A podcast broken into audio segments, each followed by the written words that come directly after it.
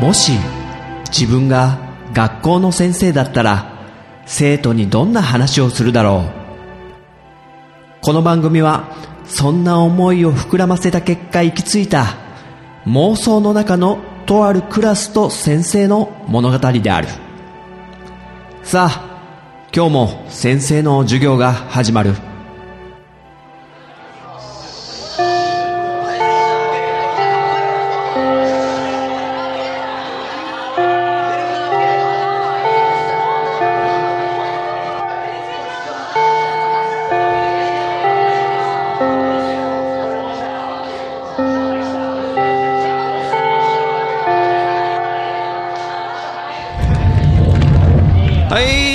はいさーい、メンソーレー、はいさーい。出た、これ先生、いかにもこれ沖縄行ってきましたアピールしちゃったけど、いるでしょ、そういうなんかね、ちょっと外国行ったりとか違うとこにね、その土地に旅行行ったもんだから、ちょっとそっちにかぶれちゃう人いるでしょ。そういうタイプ先生も、ごめんね、もうみんなしらっとしちゃってるけどさいや行ってきたよ先生、沖縄。ちょっと焼けた、いつもと変わんない。そう先生、いつもねスロージョギングしてっからね、基本的には黒いんだけどすごい日焼けして、この間うちの姉ちゃんに久々に会ったらびっくりされたけどね。まあそんなことはどうでもいいんだけども、とりあえず沖縄行ってきたから、じゃあみんなにねお土産あげたいとこだけどね、お土産代わりの土産話っていうかね、先生がちょっと沖縄でいろいろやってきたこととかちょっと話してみようかな。ね、先生が沖縄行くのってこれでね3回目なんだよね。実は去年にも行ってて、で1回目はもう結構昔でもう忘れちゃってるぐらいなんだけど、ちょうどね先生が誕生日なもんで、9月がうちのね奥さんがこう旅行プレゼントというか、こうね誕生日がてら夏休み取って行こうぜということでね計画してくれて、まあ、計画してくれてっつうか行く場所決めたのはほとんど先生なんだけどね JTB で旅行代理店でねちゃんと飛行機の予約とかしたり、あとホテルを決めてじゃあ行きましょうっていう、もうあっちでは沖縄着いたらもうレンタカーでいろいろ行ってきましたよ。で去年はねすごくまあ、うちの奥さんは初めてだったってことで、で先生もほとんどそう初めて行った時、もうかなり昔若い頃に行った時に台風が直撃して全然どこも行けなくってっていう思い出しかないんで、去年はこういかにも修学旅行生が行きそうなね、すごくメインな首里城とか、あと泣き神なんだっけ、泣き神城みたいな、グスクか、お城のことをグスクって言うんだよね確か沖縄では。でそのお城の跡、まあ、日本の各地にあるようなお城とはまた違うような、かなり琉球王国の名残なんだけど、そういうとこ見たり、あと姫百合の塔っていうね、沖縄の第二次大戦の最後の日本に攻め込まれた激戦区となったね沖縄での歴史を、そこに資料館として残してある姫百合の塔とかね、こう行って、去年はそういう沖縄のルーツみたいのをね探るような旅だったんだけど、今年はもうそういうとこはもう一度行ったんで一切なしで、いろいろ他のもっとね文化探ってみようよってことで、沖縄着いて最初行ったのが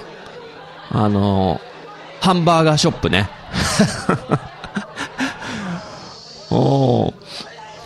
A&W バーガーっていうのがこれ沖縄にしかないっぽいんだけど、多分まあアメリカから入ってきたようなお店で、かなりアメリカンだということを聞いてね。でこれ実はポッドキャスト化の妄想ラジオっていうラジオ番組があって、でその妄想っていうのと、あと先生がね、本当の大学の先生がやってるってことで、かなりちょっとこの人格かぶっちゃって申し訳ないななんてね、後で気づいたんだけども、その妄想ラジオでね、なんか生徒さん2人が沖縄に行ってたって話してて、でその時にこう A&W すごかったねみたいな話してたから、おメモとか思って、それを参考にしてちょっと行ったりとかで、そのハンバーガーがね、バーガーキングみたいな感じの大きさね、もう外人さんサイズよとにかく大きいと。で先生がどうしても、でもその A&W バーガーで飲みたかったのが、ルートビアって呼ばれる飲み物知ってる？知らないよねルートビアっていう名前に、まあビールっていうビアっていうのが入ってるけど、これ本当のビールではなくて炭酸飲料ね、いわゆるコーラとかスプライトとかその手のものなんだけど、かなり独特らしくって、このルートビアで例えるなら、なんかみんなよく言ってるのがドクターペッパーと並ぶぐらいにやばいぞと。でちょっと面白そうだなと。でその A&W に行くと、そのルートビアっていう飲み物がおかわり自由らしいのよね。で先生奥さんと入ってルートビア頼もうとしたんだけど、なんかちょうど調整中でドリンク、とか思って、これ飲みに来たんだけどなとか思って、すごい悲しい顔をねしてたら、じゃあまず店員さんがね、コーラ飲んで、コーラとか別のもん飲んでっていいですよって、それで調整済んだらルートビアお届けしますんでっていう、そんなことしてくれんですかつって、なんかそこら辺ざっくりね。であとレジもね、すごいゆっくりしてるというか、マイペースというか、沖縄時間というか、全然進まなくってでも早くしてよとかなんか思わせない雰囲気があるんだよね。沖縄にはもうみんなゆったりしてるというか、もう南国ならではの感じで、そんな感じでね、そのルートビアよ、すごいね、こういろいろ評判聞いて飲んでみたら、湿布の味がする。本当にサロンパスとかエアサロンパスをなんかがこう口の中に吹きつけたような、本当ああいう味がして、うえーとか最初思ってこれきつい、もう噂は聞いてたけどきついなと思って、でもなんとなくね、これを飲んでたら沖縄っぽさ出るんじゃねみたいな感じでね、先生そういうのをすぐ染まっちゃう人だから、頑張って飲んだけど、うちの奥さんはもううえーってなってたから、これダメだ、これはダメだっつってしばらくその味がなんか抜けなくって、で俺がちょっと顔を近づけると、うわルートビアの匂いがする息からルートビアの匂いがするからちょっと近寄らないでとか言われちゃったりしてね。っていうことで、もうルートビア飲んだから沖縄はいいかなと。いやまだいろいろ行きましたけど、これ全部紹介してたらねキリがないんで、ちょっとね先生ね、あれを見ようかなと思って、 Google のタイムラインっていうの知ってる？Google マップを、スマホを持ってて Google にログインしてる状態で、かつ GPS を起動させておく、あとこのタイムラインっていうのをオンにしておくと、もう自分が行った場所を全部地図上で見事に追跡してくれるっていうシステムね。つまり自分が動いた履歴がもろに出るっていう、これが結構すごくって、これねちょっと前に先生気づいたんだけど、もう自分の行動が筒抜けで、ね、すごいびっくりした。この Google タイムラインみんな使ってるかな。例えば近くのスーパーに行ったのとかダダ漏れね。で先生なんでそれに気づいたかっていうと、一回 Google が聞いてきたんだよね。今日行ったガストどうでしたみたいな感じで、えとか思って、でよくよく見たら全部ね、業務スーパーに行ったのとか稲毛屋に行ったやつとか、スーパーね、あと近くのドラッグストアに行ったとことかで、あと電車にここから乗ってここまで移動した時間とか全部克明に書かれてて、ちょっと怖くなっちゃったよね。で何がすごいかっていうと、この Google タイムライン、こういわゆる複合システムじゃないや、複合ショッピングモール的なイトーヨーカドーとかさ、イオンとかさ、そういう建物の中の、先生奥さんとね GU っていう、ユニクロのねもう一個下の GU っていうアパレルショップに行ったんだけど、それってそのショップってかショッピングモールの中の3階とかにあるのに、 GU 今日行きましたよねって Google が見事に当ててくるって、あれなんでだろうね。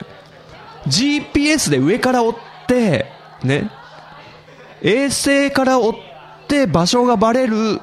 スーパーとかだったらいいのよ、あとファミレスとかだったり。でもそのショッピングモールの建物の中にいろんな店が入ってる中で、3階の隅っこにある GU にあなたずっといましたよねって Google が分かってるっていうのにちょっと恐怖を感じたよね。まあいいや、その Google のタイムラインってのがすごいと。でも先生ね、そこら辺ね、寛大というわけでもないけど、もうどうぞ Google さん僕の情報使ってくださいよみたいな感じで結構渡しちゃってるんだよね。全然嫌じゃなくてちょっと怖いなと思ったけどね、情報漏れたらやばいけどでもこういう便利なもんはちょっと使いたいと。で今回沖縄に行ったってことで、このタイムライン Google タイムライン見事にこう行った場所を克明に勝手に記録してくれてって、ちょっとすごいよね。ってことで1日目のもう目的地として行ったのが、沖縄の北の外れにある、いきなり北の外れまで行ったんだけど、結構遠いよ。何キロあったかな。だって出発して A&W でご飯食べて、食べ終わったのが1時なのね。これ Google タイムライン出てんだけど、1時に、空港からまあそんな那覇空港に着いて、そんな距離が離れてない A&W に行って1時に A&W を出て、ルートビアの匂いをプンプンさせてで運転して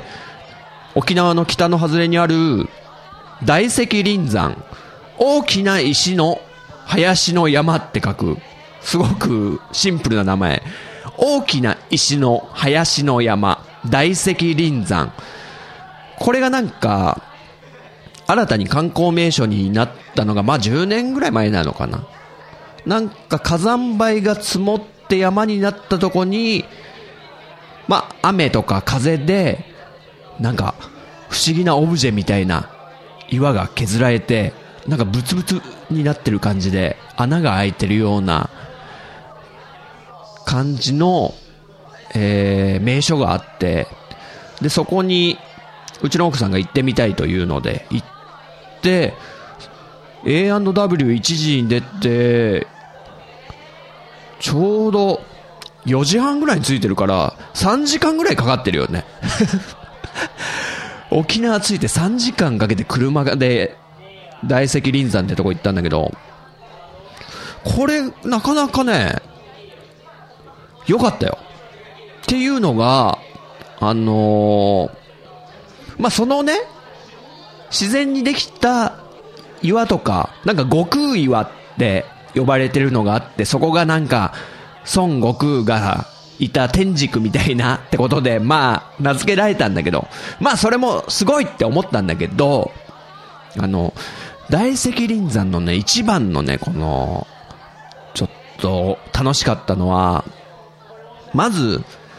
車で駐車場に着くのね。で駐車場からはまだその大石林山の本命である、オブジェみたいになってる岩山には行けないの。そこから、駐車場からマイクロバスで10分ぐらいかけて連れてってもらうって感じなのね。つまり車ではそこまで行けないっていうことで、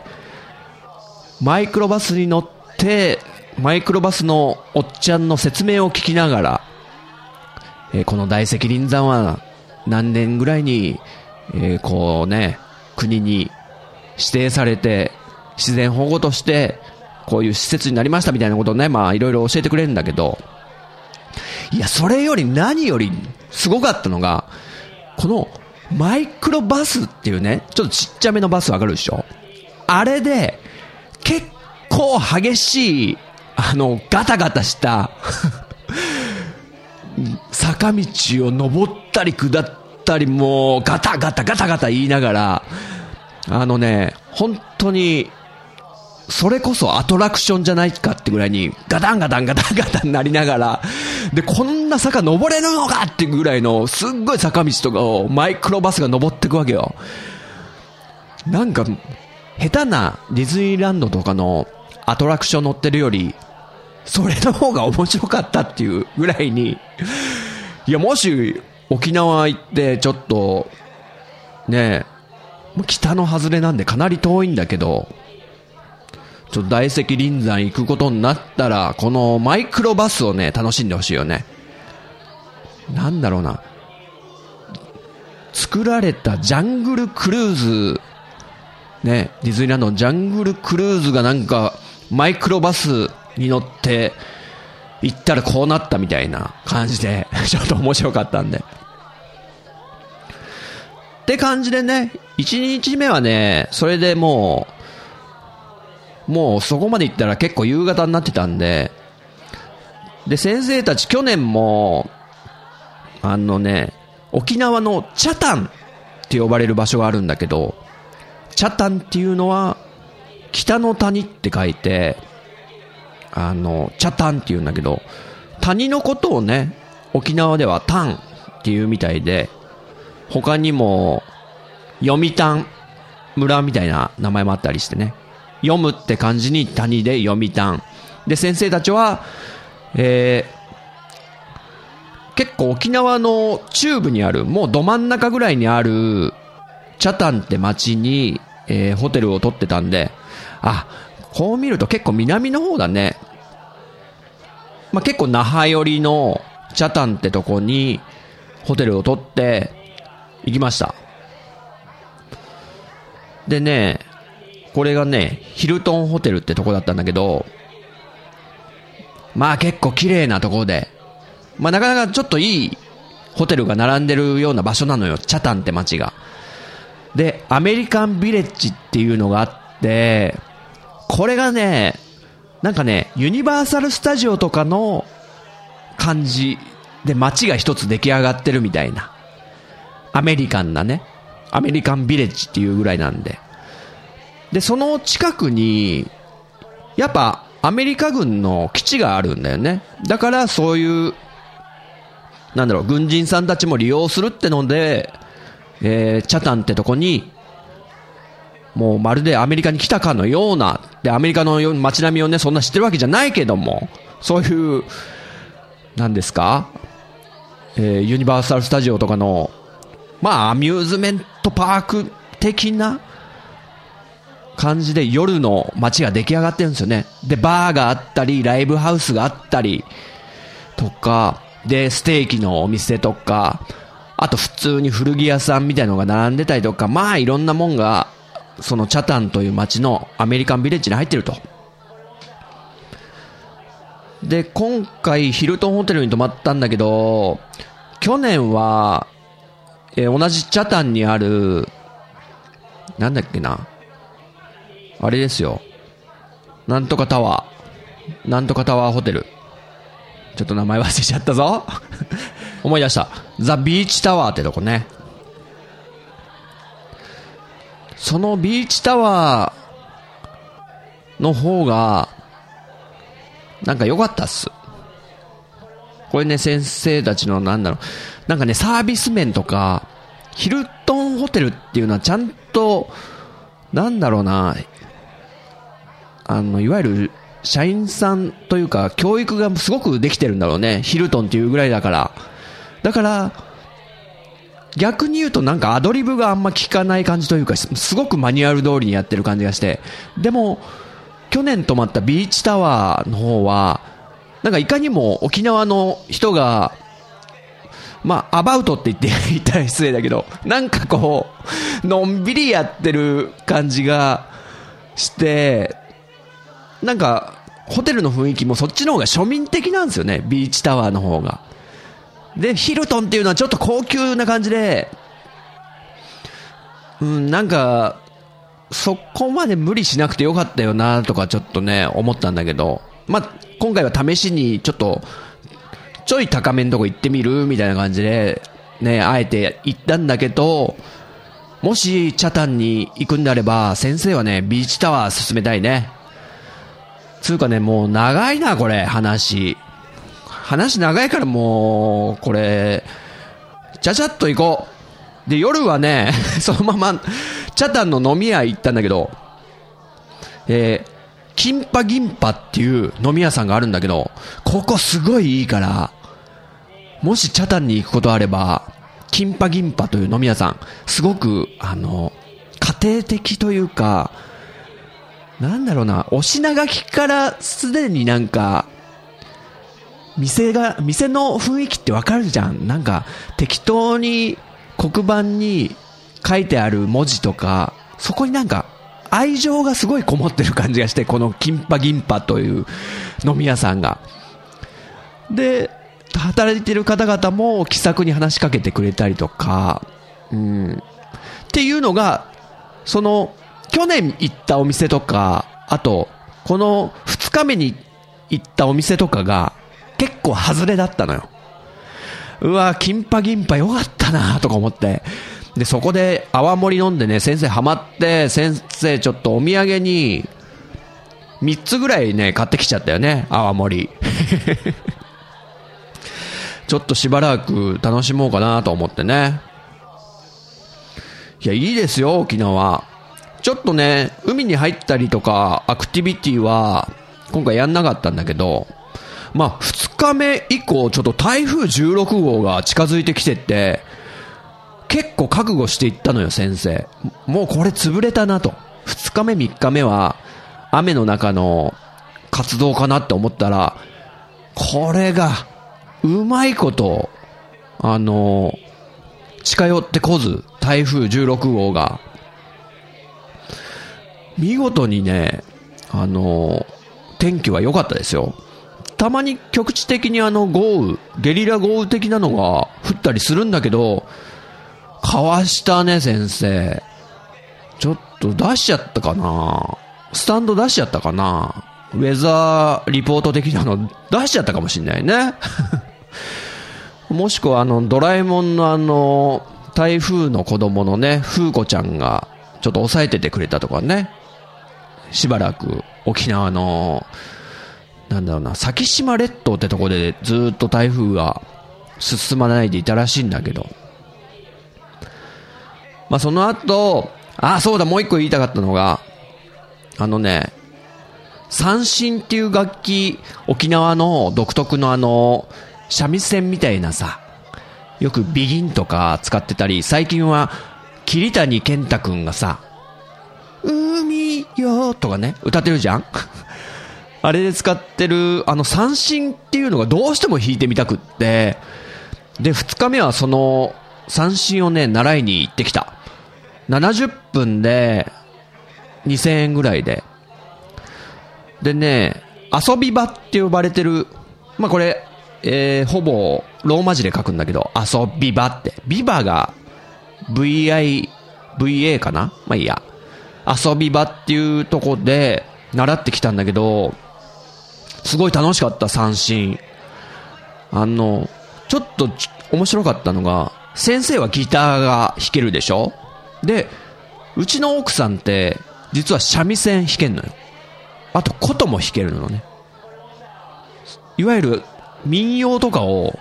幼少の頃に習ってたんで、うちの奥さんだから、どういう差が出るかなと。三振を二人とも夫婦で初めて習うんだけど、ギターをできる先生と三味線ができるうちの奥さん。そしたらね、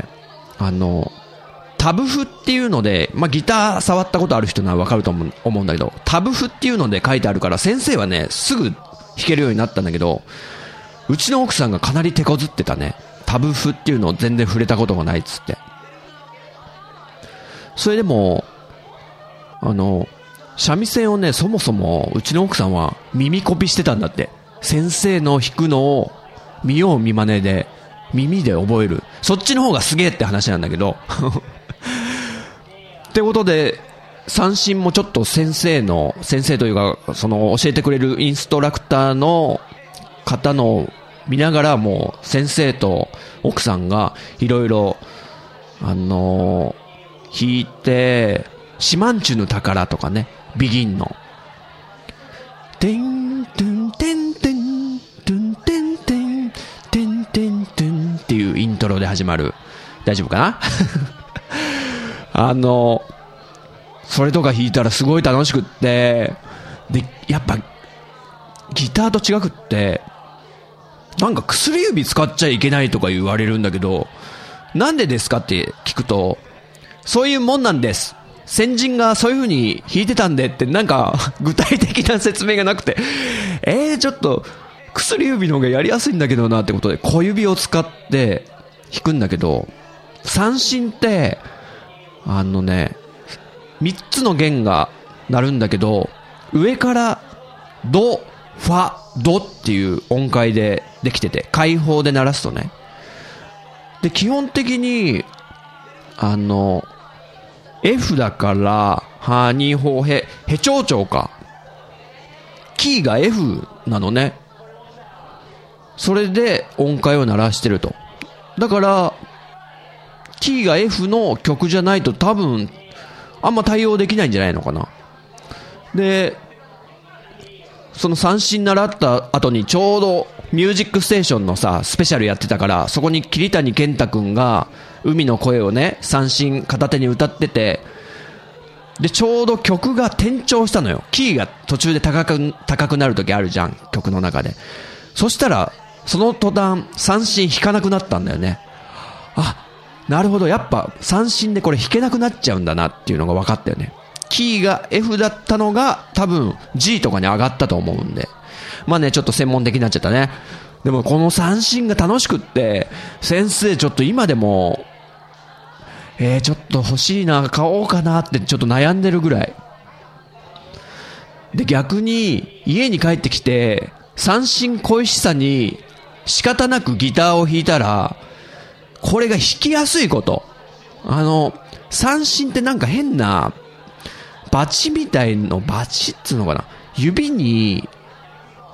なんかね、でっかいピックみたいのじゃないけど、こう弾く、弦を弾くやつをつけるんだけど、それもやっぱ慣れなくって、すごいいろいろやりづらくって、でも家に帰ってギター弾いたらすごいやっぱさ、そりゃ弾きやすいじゃん、なんかすごい上手くなった気がして、すごいやる気湧いちゃってさ、ギターの練習とか最近ねすごい弾いてるよ先生まさかの沖縄で三振をやってギターが弾きたくなるっていうね。まあそんなこともやってきましたとな感じかな。あとね、もう水族館、すごい沖縄で有名な美ら海水族館っていうのがあるんだけど、美らってね、すごい美しい海っていう意味で美ら海、美しいっていうのを美らっていうっぽいね、あっちでは。美ら海水族館っていうのをもう沖縄行ったら絶対行くべきだみたいなことで、観光ガイドとして絶対出るような、一番目に出るようなとこで、でも先生も奥さんもあんま水族館とか興味なくって、どうするって言ってたんだけど、今回の JTB のね、そのパックみたいのに、その水族館の券もついてたのよ。まあいろいろ選べる中で水族館も行けますよ、どうしますみたいな感じで、あ、せっかくだから行ってみようかっつって、で三振引いた後に水族館行ったんだけど、これがね、ちょっと想像を超えて良かったんですよ。水族館に興味がないジンタ夫婦がちょっとあっけに取られるぐらいに大きな水槽、江ノ島水族館とか行ったことあるんだけど、もうそんなもん比じゃないよ。もうバカでかい水槽みたいのがあって、で黒潮の流れを再現してるのか、黒潮の中を泳ぐ魚ってすごい大きいんだけど、特にジンベエザメがねいるんだけど、その水槽の中にもう大きい、ひたすら大きい、びっくりしちゃうこんな大きい魚というか目の前で見たことなくって、ちょっとしばらくね見入ってたよね。美ら海水族館、これもねなかなかおすすめですよ。な感じかな。あといろいろ言ったけど、うん。あともう一個言っとこうかな。これも沖縄名物のジャンクフード、アメリカンフードでキングタコスっていうお店があって、これも行ったことなかったから行ってで。頼み方とか全然わかんないから、まあ、一個ずつ、いわゆるタコライスね。タコスをご飯の上にかけてあるような。タコライスっての2つそれぞれ頼んだんだけど、いや、食べきれないぐらいに大きいの出てきて、まさか、こんな大きいの出るかっていうぐらいに、もう、二人がかりでようやく一つ食べ終わるぐらいで、もう無理だこれ無理だってことで、ちょっとテイクアウトのやつだったんだけど、店の中で食べたんだけど、ちょっと食べれないから悪いけどってことで、その後の夕食用にとか取っといたんだけど、もう那覇空港飛び出す時にも全然お腹空かないぐらいに、もうご飯がお腹中に溜まってたぐらいに、キングタコスのタコスは大きいと。でもすごい美味しくって、まあ美味しいっつがジャンクフードをいかにも超ジャンク、日本ではあんま食べれないような雑な大雑把な感じ、アメリカンな感じ、大味なああいうのがね、先生やっぱたまに食べたくなっちゃうんだけど、うん、キングタコスはこれもチェーン店で沖縄各地にあるんだけど、すごいひっきりなしにお客さんも来てたから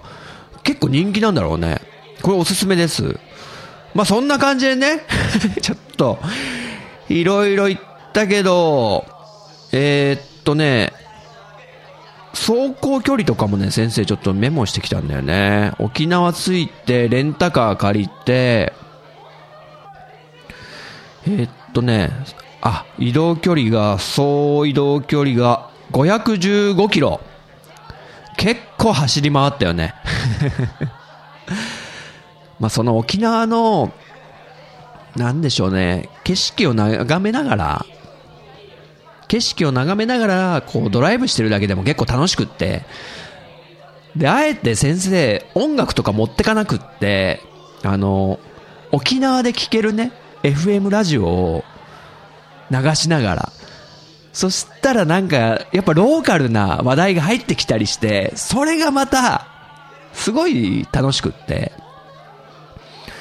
で沖縄ならではのやっぱ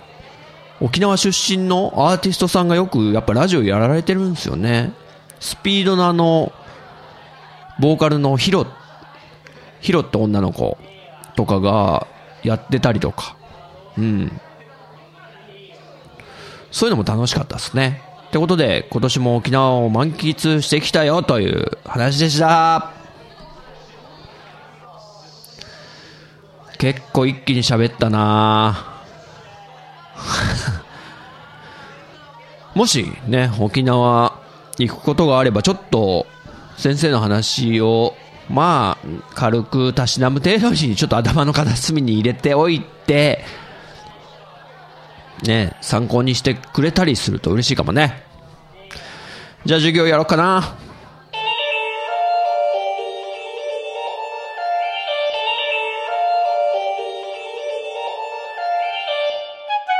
いかがだったでしょうか。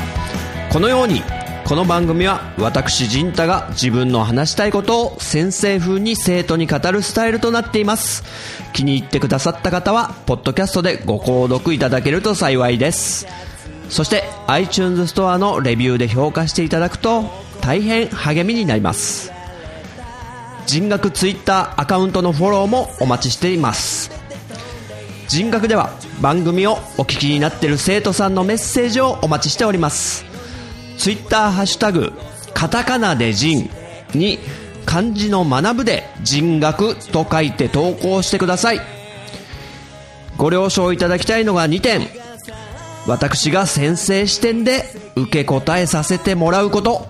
そして全ての投稿は拾えない可能性があること、これを納得の上ツイートしていただけると幸いです。現時点ではあえてメールアドレス、お便りフォーム、ブログコメント欄は開放してません。長文となる場合は人学アカウントに DM でお送りください。それではまた次回の授業でお会いしましょう。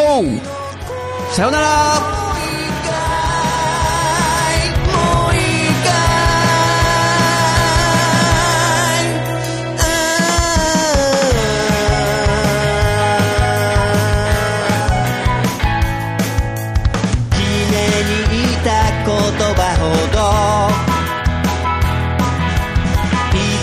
ごとく論破され、まだまだ相手にはならないと見下してあざけ笑われ、そんなに日常好きで無邪気に感じる、理論もそう解けないがあの暑い日奮起したのはなのかベタかな、所狭しと並んだガジェットにゲームだそうで、セクシーな眼差しがいつしか恋しくなっていて、君の目をもう一回